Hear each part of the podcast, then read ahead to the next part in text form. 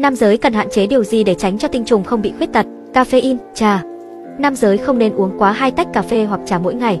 Rượu. Chỉ nên uống một hoặc hai ngày trong tuần với hàm lượng thấp, thuốc lá và chất kích thích. Chúng đều có hại cho tinh trùng, làm giảm chất lượng và khiến tinh trùng khuyết tật. Tăng cân, béo phì. Điều này làm tăng estrogen trong cơ thể bạn và tạo ra nhiệt lượng dư thừa. Không tốt cho tinh trùng phát triển. Tránh làm gì để tinh trùng khỏe mạnh? Tránh đến phòng sông hơi, sông hơi khô. Đạp xe cường độ cao. Tinh trùng tái sinh 3 tháng một lần. Để có được những tinh binh khỏe mạnh cũng như bảo vệ chức năng sinh sản sau này thì cánh mày dâu nên ghi nhớ những điều trên. Hãy follow kênh để cùng tìm hiểu những kiến thức bổ ích về sức khỏe sinh sản bạn nhé.